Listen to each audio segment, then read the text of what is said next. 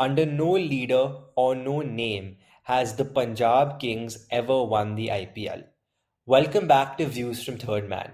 For those of you who are first time listeners, this is a cricket podcast where we look at the events in world cricket from a fan's point of view.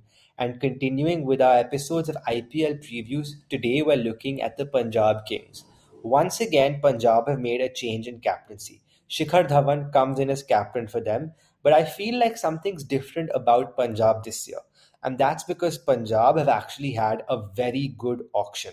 So their squad, Shikhar Dhawan as captain, which we'll talk about after discussing the squad, Prabh Singh, Shahrukh Khan, Jitesh Sharma, Harpreet Brar, Rishi Dhawan, Raj Bawa, Atharv Taide, Baltej Singh Dhanda, Rahul Chahar, Arshdeep Singh, Harpreet Singh Bhatia, Vidwat Kapavera, Mohit Rathi and Shivam Singh. And in their overseas contingent, Jonny Bairstow, who won't be taking part this year as he's still recovering from injury, Liam Livingstone, Kagiso Rabada, Nathan Ellis, Bhanuka Rajapaksa, Sam Curran, and Sikandar Raza.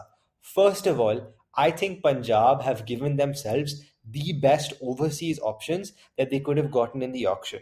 And I think, in terms of a captain, there's no one they need more than Shikhar Dhawan. He's that kind of calm, easygoing person who's perfect to captain a team like Punjab, where there's a lot of pressure given the fact that they haven't won an IPL yet.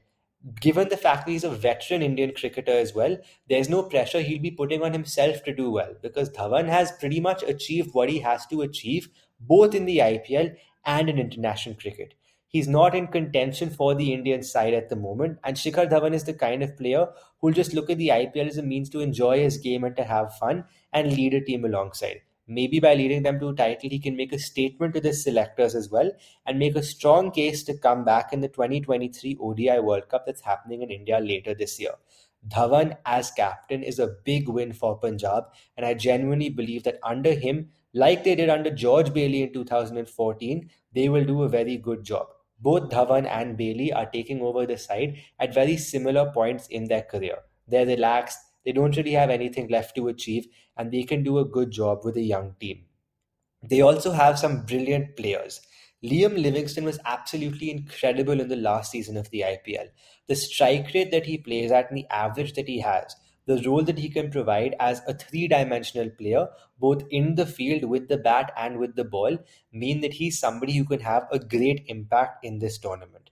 They also bought Sam Curran, the most expensive buy in the history of the IPL. Sam Curran is your perfect seam bowling all rounder. He can finish a game with the bat and he can bowl at the death with the ball. He's also incredibly young, still in his early 20s, so Curran could be a potential long term investment.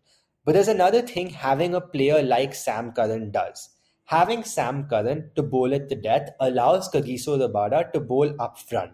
So imagine this. Rabada opens the bowling for them. Livingstone bowls in the middle overs along with Rahul Chahar.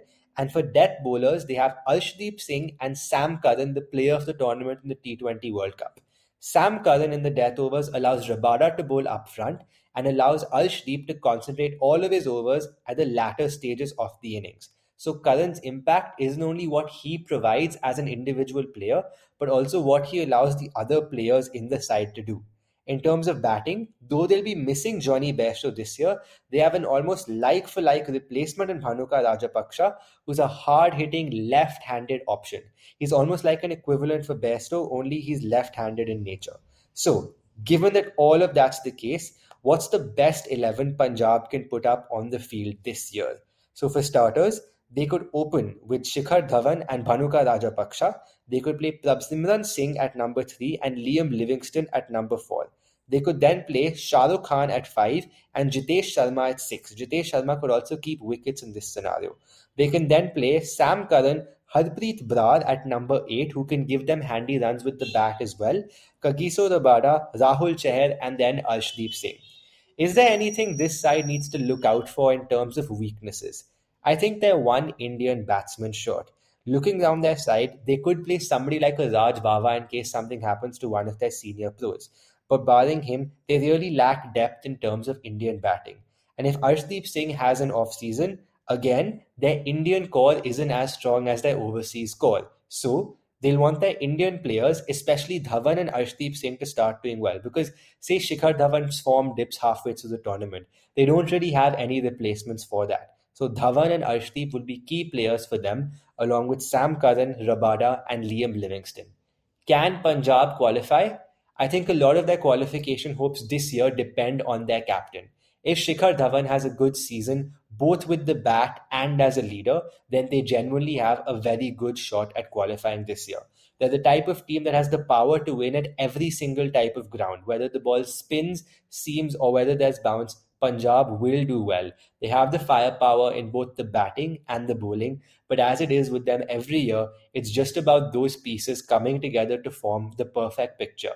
If that happens, not only can Punjab qualify, they can be serious title contenders this year.